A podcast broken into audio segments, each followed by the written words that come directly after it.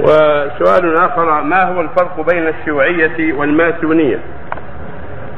الشيوعية لهم شان والماسونية لهم شان الشيوعية معروف أمرهم يتظاهرون بأنه لا دين ولا رب ولا إله ولا جنة ولا نار ولا غير ذلك. وأن المال إشاع بين الناس والنساء مشاعة بين الناس. والماسونية فيما ذكروا يتظاهرون بالإخاء والمساواة. يقول ينبغي يكون الإنسان كالإنسان بالإخاء والتسوية. فلا دين ولا شريعة ولا شريعة ولا غير ذلك ولكن أخوة إنسانية.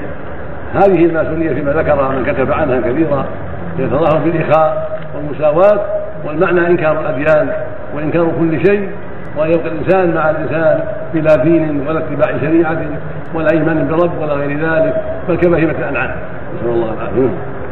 أه، سمحت فهم يتلاقون مع الشيوعيين في إنكار الآخرة وإنكار الأنبياء وإن كان وإن خالفهم الشيوعيون في طلب السيطرة والفضل بين الناس وظلم الناس والاستبداد بالأموال وإشاعة الفحشاء بين الناس هؤلاء يميل السيطرة والحكم وظلم الناس والماسونيين يميلون إلى تهدئة الأوضاع بين الناس وأن ينكروا الأديان ويدعوا الأديان بسهولة وطريقة لينة ليس فيها شدة حتى يكون الإنسان مع الإنسان على غير شيء بل على مجرد الإنسانية فقط. كالبهيمه نعم.